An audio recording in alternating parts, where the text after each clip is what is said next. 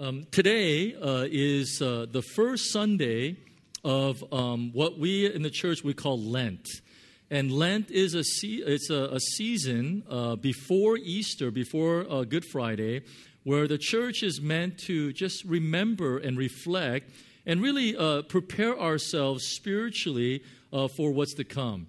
It typically begins, actually began this past Wednesday, which was called Ash Wednesday. And the tradition from the early church is that on Palm Sunday, which is the Sunday before Easter, when Jesus rode into Jerusalem and they pulled out the palm trees and he came in, and they, what the early church, what they would typically do is they would take uh, that palm uh, and they would fashion it into a cross and they would hang the cross uh, in their homes for the whole year. And then uh, at, at the end of the year, on Ash Wednesday, they would take that cross down and they would burn it. Uh, as, as, a, as a kind of like a sacrifice, they would burn it. They would take the ash and, and put a crucifix over their forehead as a commemoration that the season of Lent has begun. So we started that season by having our house church leaders uh, share devotionals throughout that time. Uh, this year, which is uh, maybe a little different for us, but churches all over Hong Kong, in fact, all over the world, will be actually sharing this message um, in pulpits all over the place. And so I'm really excited to start, to start this off today. And today, the passage is the parable of the Good Shepherd. Um, I'm sorry, the parable of the Good Samaritan. And so I'm glad I got that right. Um, now, during Lent, in, in the Christian calendar, as in, uh, uh, as in life in general, you know, there are seasons where we're called to slow down. We're called to take a pause and reflect. Lent is one of those wonderful seasons where we're called together to take time to slow down and to prepare ourselves for something spiritually significant uh, that's about to happen in our lives. Um, you know, and especially if you think about it, especially being in Hong Kong, it's even more important for us to slow down. Uh, I, I'm from Southern California, and so uh, a lot of Californians were slow and purposely slow. Uh, we're supposed to be cool, chill, all those type, type of things. But it's crazy. Since I've been in Hong Kong, I've always been in a hurry. I turn into a Hong Kong person. You know, when I get into the lift, I don't just press my button once, I do it multiple times. I, with the door's not closing in time, I press the closed door button many, many times. I find myself walking very briskly, I mean, very quickly from place to place. I'm actually not in a hurry. There's no reason for me to be in this pace, but for some reason, just this city makes me hurry. It, it, I feel like I don't have enough time in that way. And, and, and in light of that, especially in such a busy city, in light of that, how much more important it is for us to slow down in this season, to reflect, to think upon the cross and all that Christ has done for us. And, and this is really what this journey is about. Um, we are, during our morning prayers, uh, we have Lent devotionals all through uh, uh, this season, actually led by our house church members. I would encourage you to come and join us uh, during that time. Okay? So the text today is Luke chapter 10, 25 to 37. You can look on the screen, and here's our passage Luke 10, 25 and 37, the parable of the Good Samaritan. And he says, And a lawyer stood up and put him to the test, saying, Teacher, what shall I do to inherit eternal life? And he said to him, What is written in the law? How does it read to you? And he answered, You shall love the Lord your God with all your heart, with all your soul, with all your strength, and with all your mind, and your neighbor as yourself. And he said to him, You have answered correctly.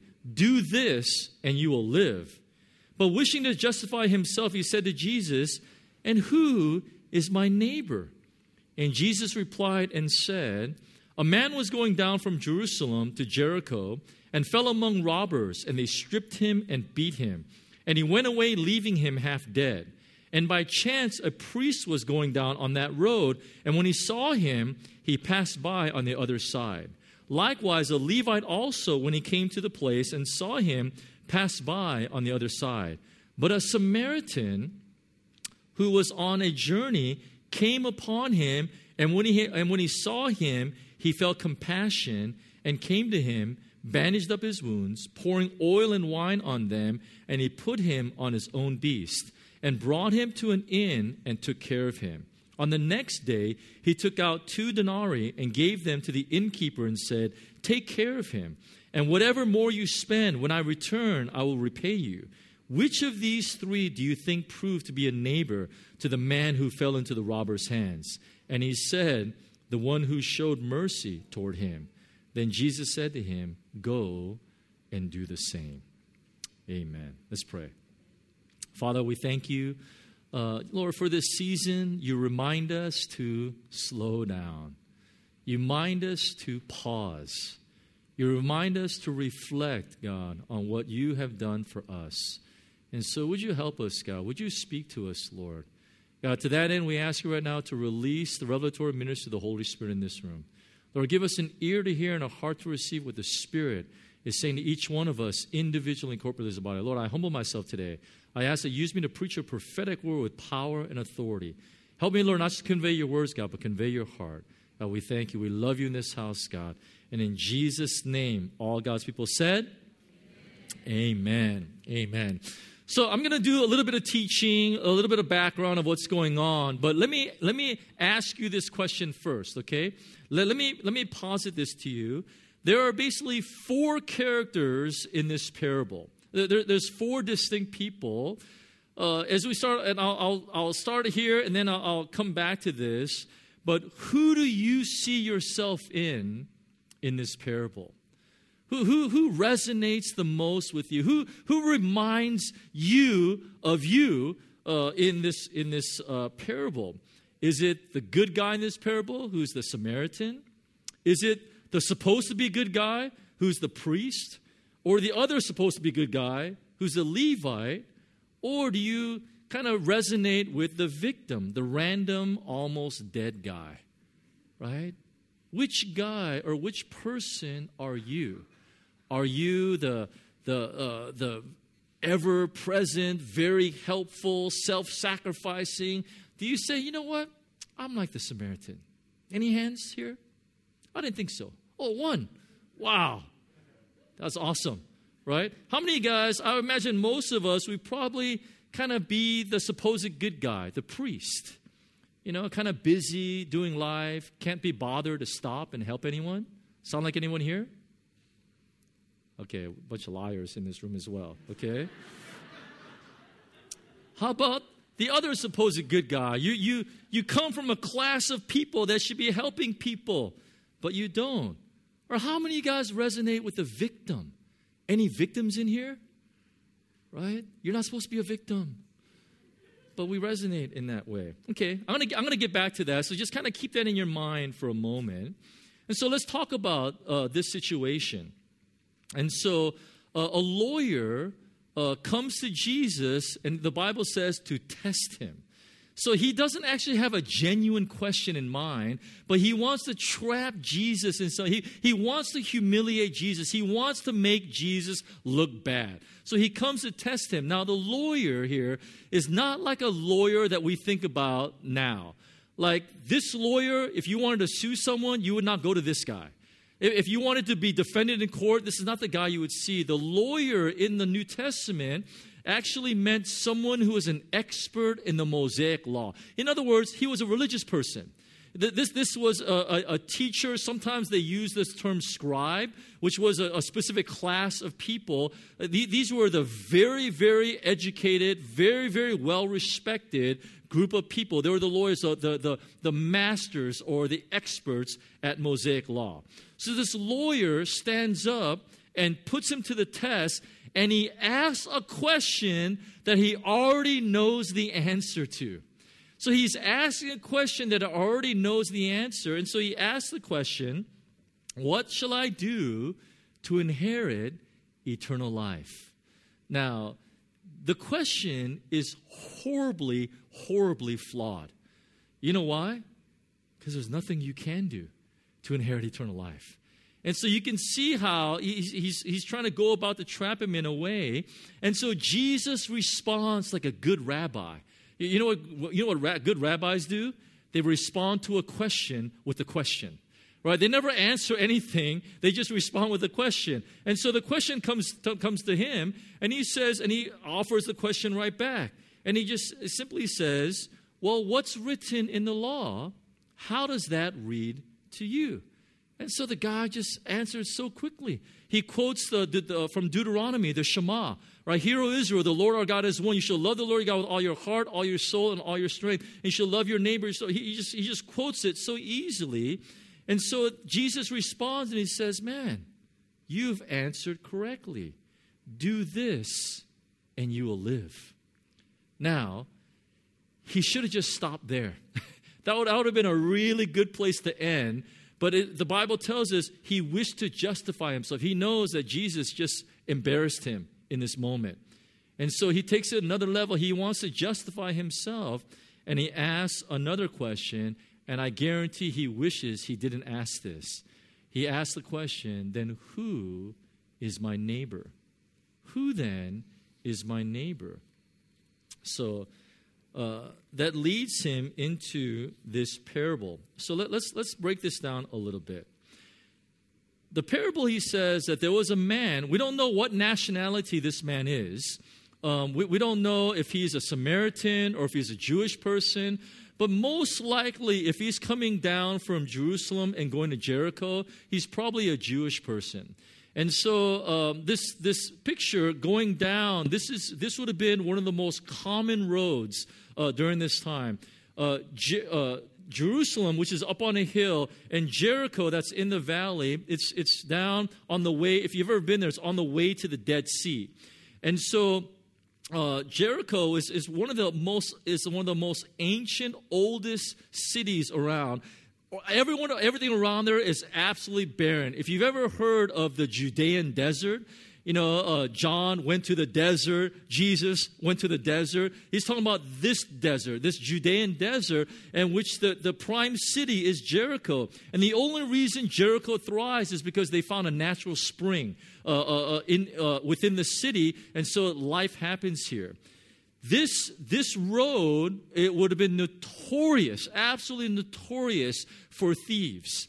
Because it's only one road, it's, it's kind of dark, it's, it's, I mean, it's totally out in the open. Uh, uh, there, there's some little places here and there, but a lot of people would be robbed on this road. This road was a main road for the military, it was a main road for, for uh, um, uh, those working in business, you know, trades. And it was also the main road for people sojourning uh, from down in the valley, the Judean desert, all the way up to Jerusalem, which they would have to do a few times a year uh, during the feast. Now, it's interesting, the priest goes down to Jerusalem, which, which basically means that he, he's already fulfilled his religious duty, and so he's on his way back home. And Jericho, by the way, was known as the city of priests because so many priests live in this area.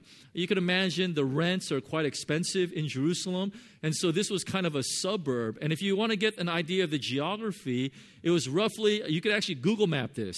If you Google map this, it's a little bit over a seven hour walk that, that goes from Jerusalem down, right, downhill to Jericho. And so this is a situation uh, that they're in uh, in this place.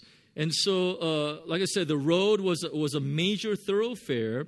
But, but given the isolated terrain that was here, um, the people that were walking this road became very easy targets uh, for bandits.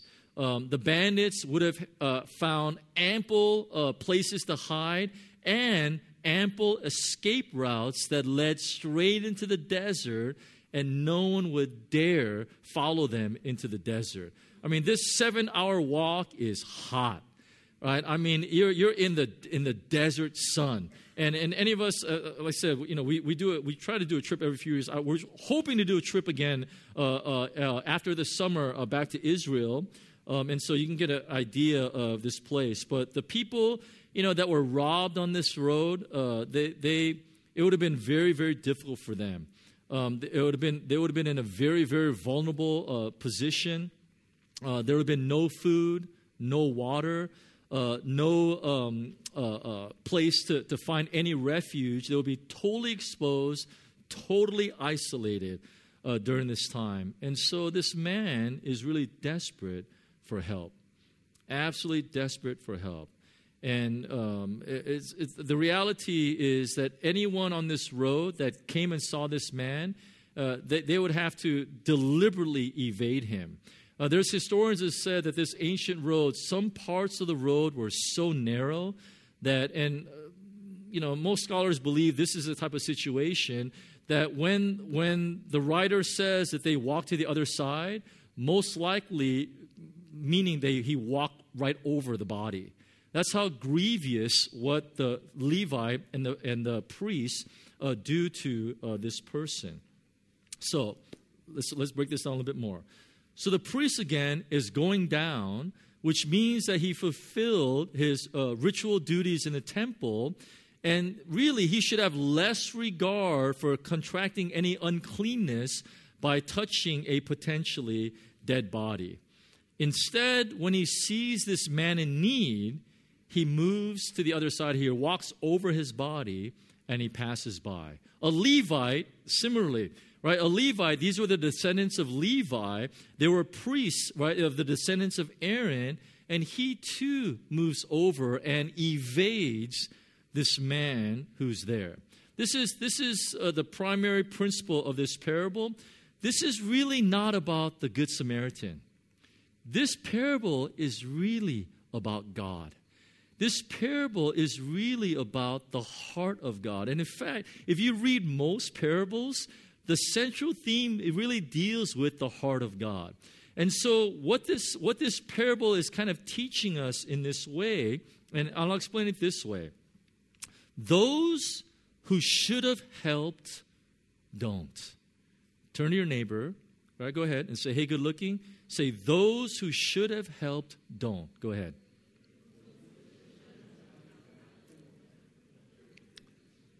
Then you have the Samaritan. So the priest, you would think a priest should have helped this man.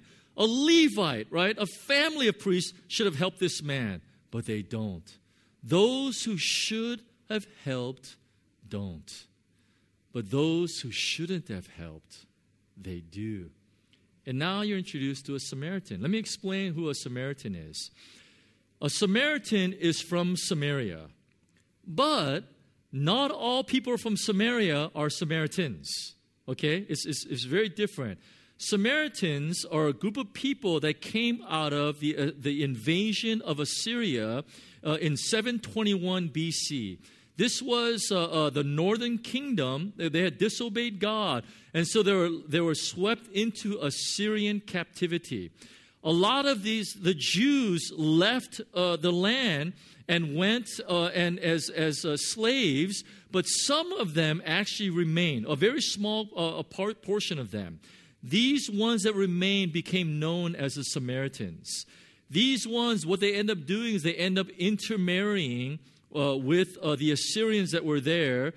They kind of turned away from classic Judaism and they developed their own kind of religion.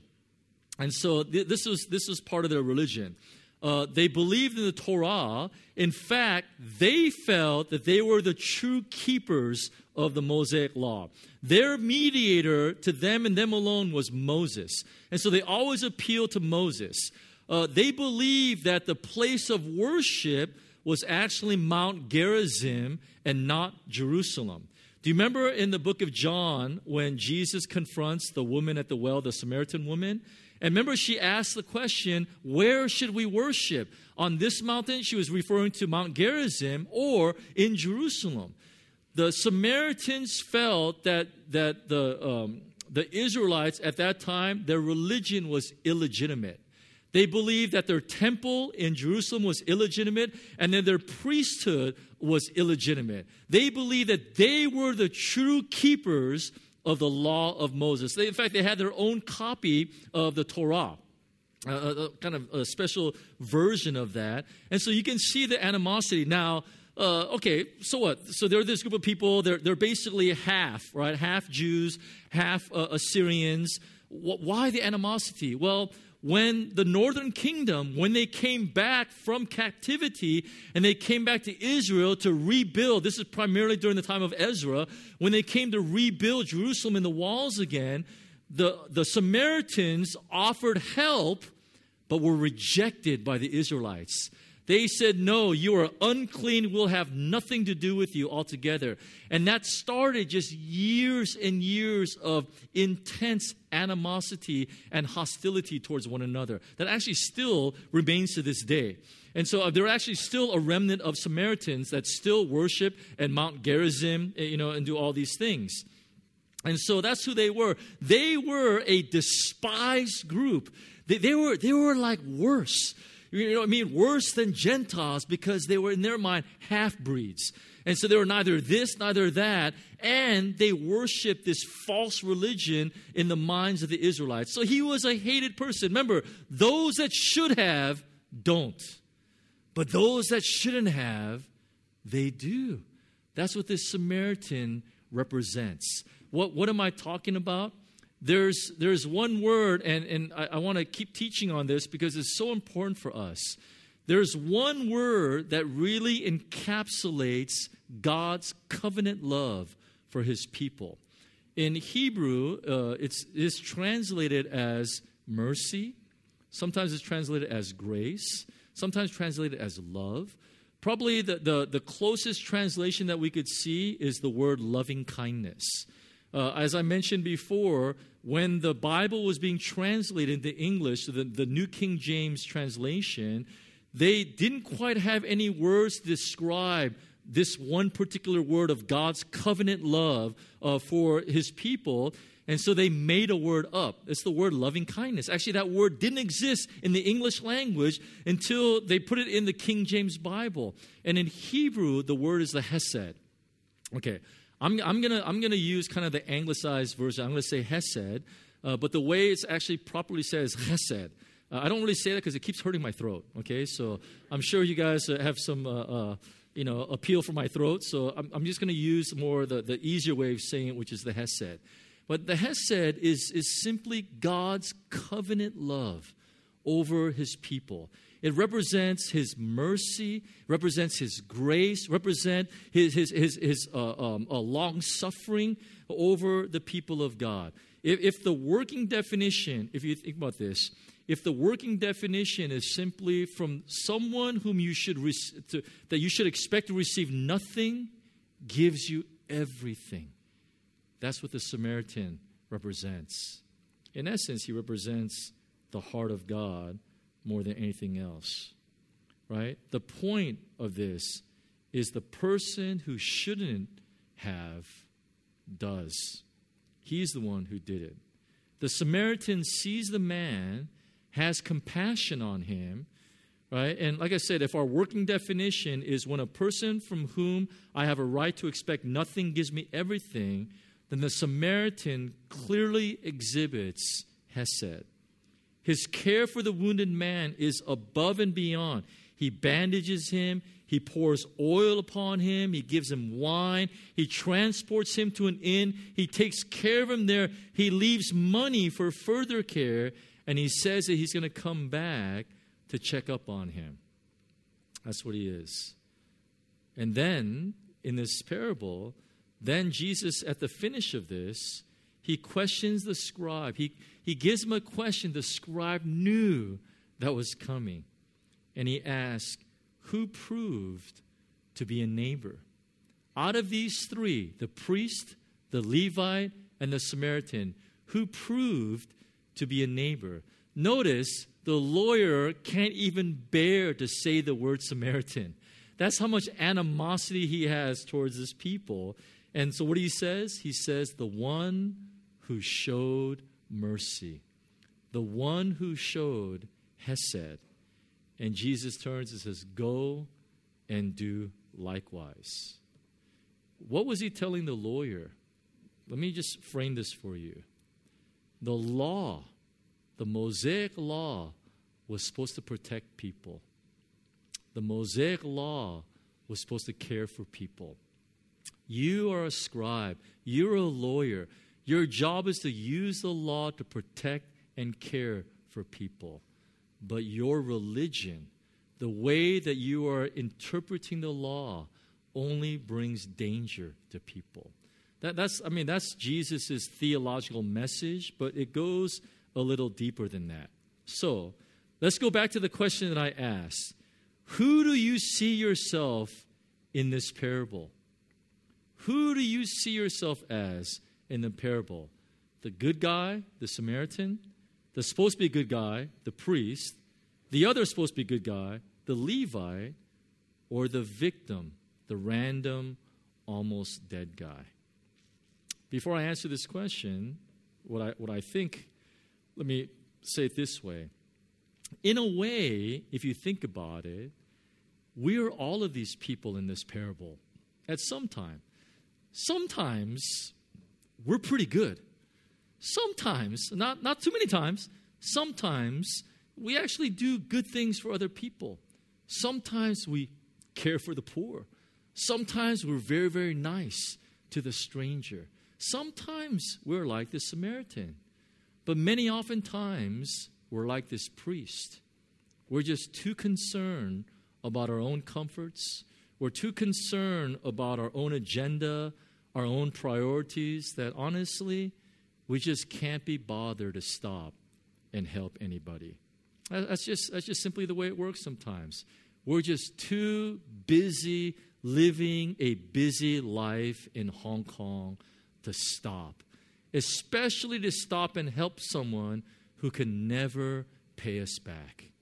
And so, in many ways, we're like the priest. In other ways, we're like the Levite as well. You know, sometimes we fear because, you know, Levite, they have a position here. Sometimes they fear that, man, if I help this person, or we, if we involve ourselves in the affairs or messes of others, it may jeopardize our standing or our status in life. And when we operate that way, we are like the Levite sometimes when we think that by stopping and helping, and you know, th- this is like legitimate concerns, right? Well, if I stop on the road and help this man, I might get mugged too. I might also get beaten and robbed. And, and we find ourselves feeling vulnerable to these attacks and these things, or even potential theft or even loss of life. And then when we think like that, we're also the Levite and the priest. But today, I want to propose something to you. Um, this is this is I mean this is not the the best answer or anything like, but this is my answer. I want to suggest to you that today in this story, you and I, we are actually the victim. Right? Turn to your neighbor, say, "Hey, good looking." Say, "I'm the victim." Right? Now, listen. It's very, very difficult for me to say those words because we don't want to be a victim. You know what I mean? And then, in, especially in this world, there's too many victims. Everyone's a victim of something. You know, my mom didn't breast me, breastfeed me enough. I'm a victim, right? That's why I can't hold a job. You know, like, like I got. The, I was just like, there's so many victims, and we, we don't want to be that. But I would say in this case, we are victims. Uh, who's the culprit? We are victims of sin. Sin.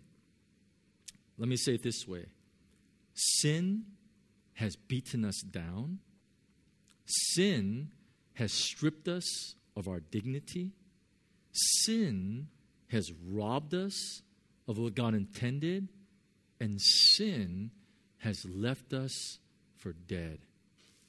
John 10 10, the first part. The thief comes only to steal and kill and destroy. We are victims of the enemy's plots.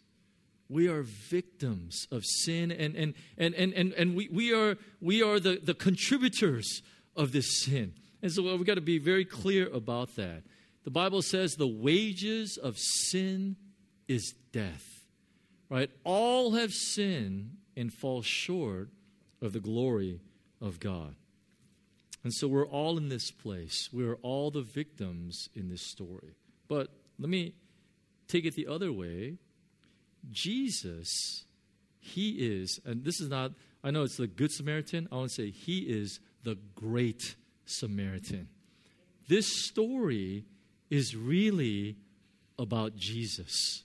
So let me break it down for us. I just have a few points, okay? Ready? Number one. Number one, he came to save us. He came to save us, right? He didn't need to come, right? It was his love for us that compelled his journey to come from heaven and become God incarnate, to dwell among us so that we can be reconciled to God. Just like the Samaritan. Notice the Samaritan, remember the priest and the Levite were going home. They had finished work, they, were, they were on the way.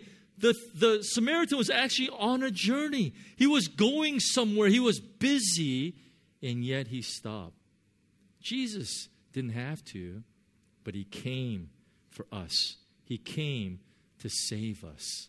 Let me give you the text. John 3 16. For God so loved the world that he gave his only begotten Son, that whoever believes in him shall not perish, but have eternal life. Jesus came down to earth. Why? He came to save us. He, he said, I've come to seek and save that which was lost.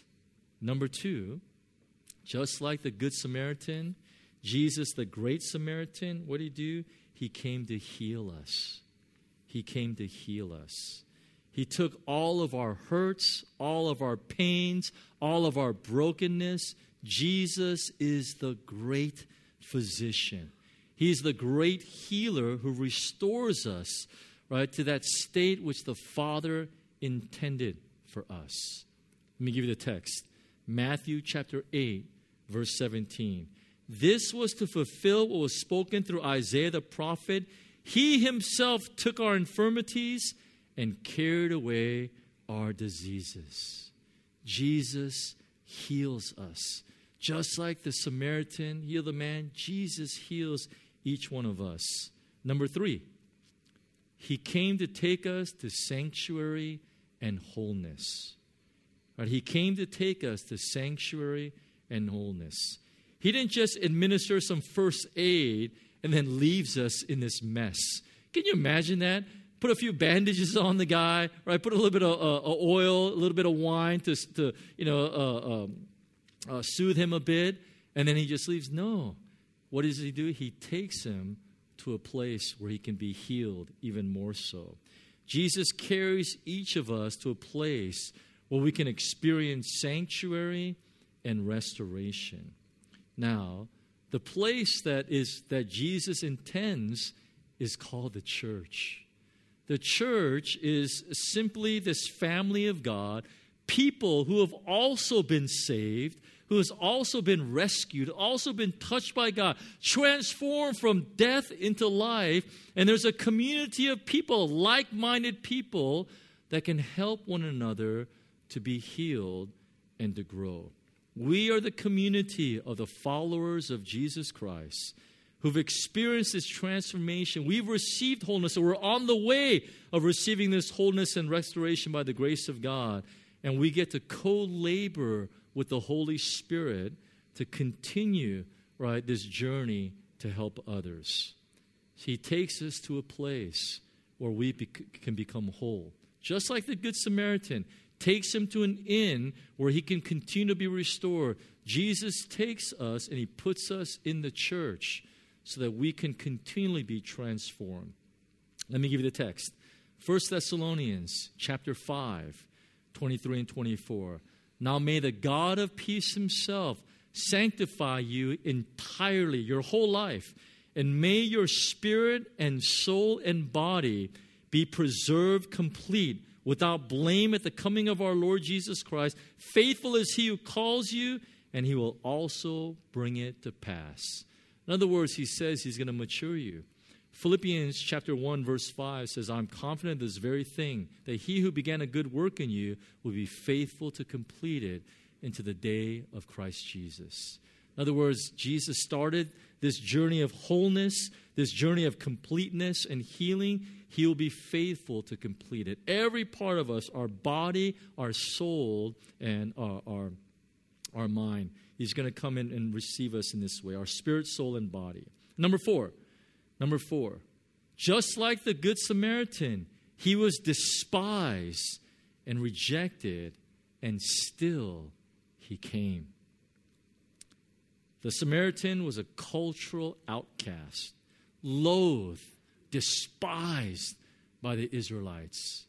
Jesus came into this world. He was loved by some, but mostly despised, mostly loathed. The people killed this, uh, this Christ. Let me give you the text Isaiah 53, verse 3. He was despised and forsaken of men, a man of sorrows and acquainted with grief. And like one from whom men hide their face, he was despised, and we did not esteem him. That's what Christ, that's who he was in the world around him. But in spite of being hated, in spite of this reality, he still obeyed the Father's will. And he said, Lord, not my will, but let your will be done. He was despised and rejected, and still he came. Number five, he paid for our wholeness on the cross. Right? The, cro- the cost of our healing the cost of our restoration was paid by Jesus on the cross.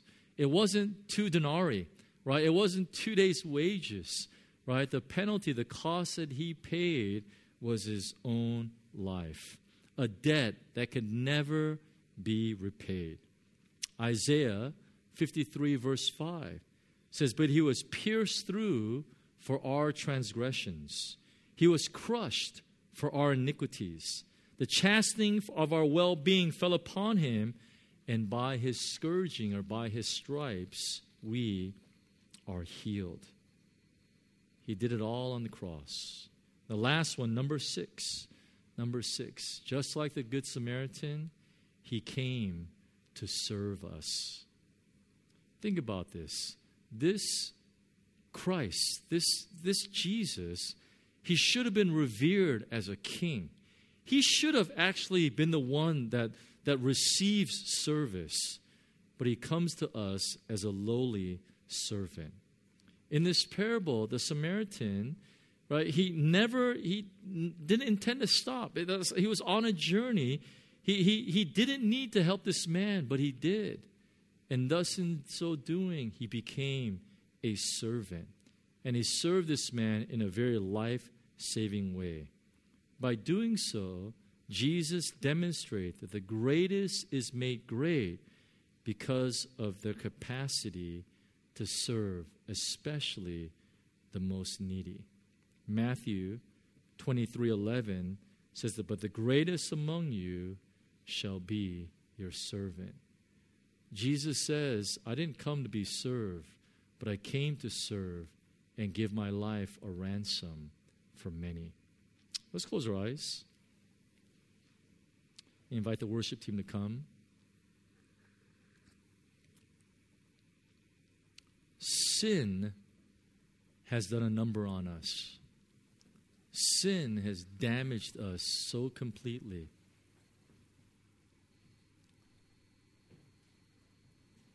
We are that person on the road.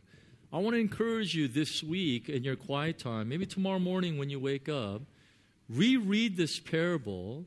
Imagine yourself lying on that road, lost, alone, beaten, near death. Brothers and sisters, that's what sin has done to us. Our sins. That's what they've done to us. And imagine the Samaritan, really, Jesus coming, ministering to us, loving us, saving us, healing us. What would you say to that person who comes to rescue us? How would you show your gratitude to that person? How you answer that question is how you ought to live your life from this day forward. And as the worship team just leads us in a song, remember this season is about reflection. It's about pausing, slowing down to think about the cross, to think about what Christ has done for us. And as Pastor Nate and the team lead us in a song, I want to encourage you to slow down, slow your heart down, slow your mind down, and look at the great Samaritan, Jesus the Christ, and what he's done for us, and what we're preparing for in these next seven weeks.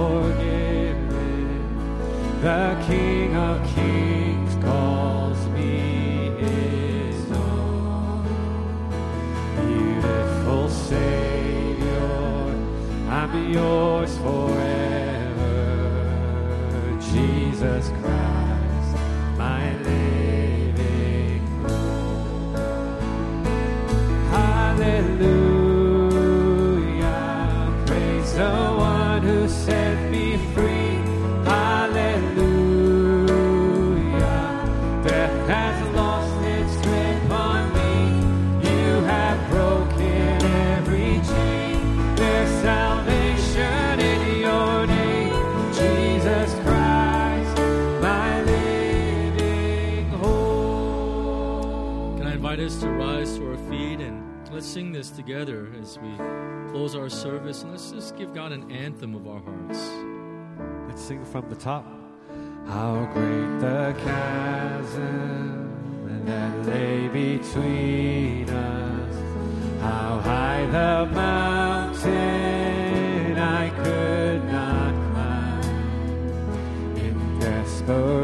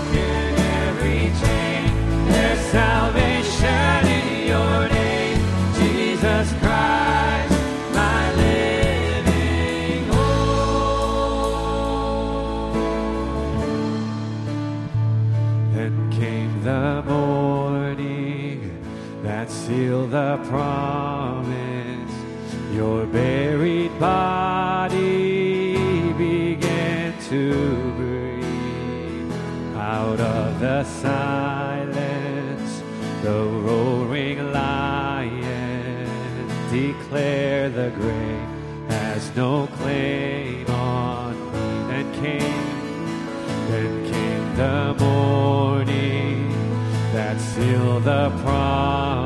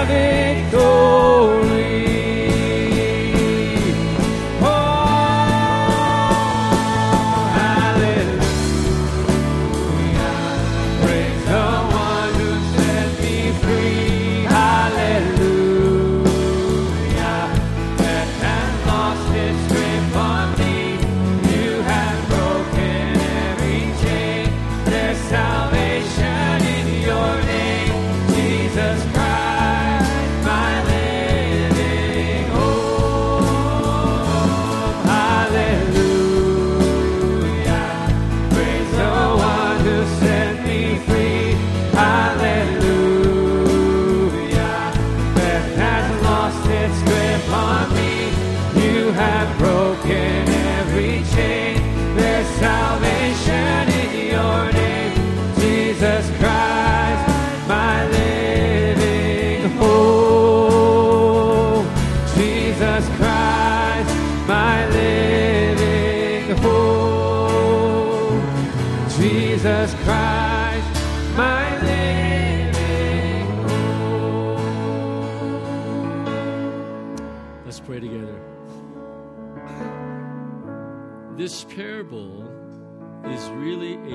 perfect picture of God's grace. The lawyer asks, What can I do to inherit eternal life? A flawed question. Because you can't do anything. It is given to us as a gift. The gospel is such a contrast to the world around us. In the world around us, we have to earn everything by all means necessary. And God offers us this tremendous gift, free to us, cost His Son everything. Let's pray. Lord, this parable is about what we do. Lord, our actions, our inactions. This parable is about our sin.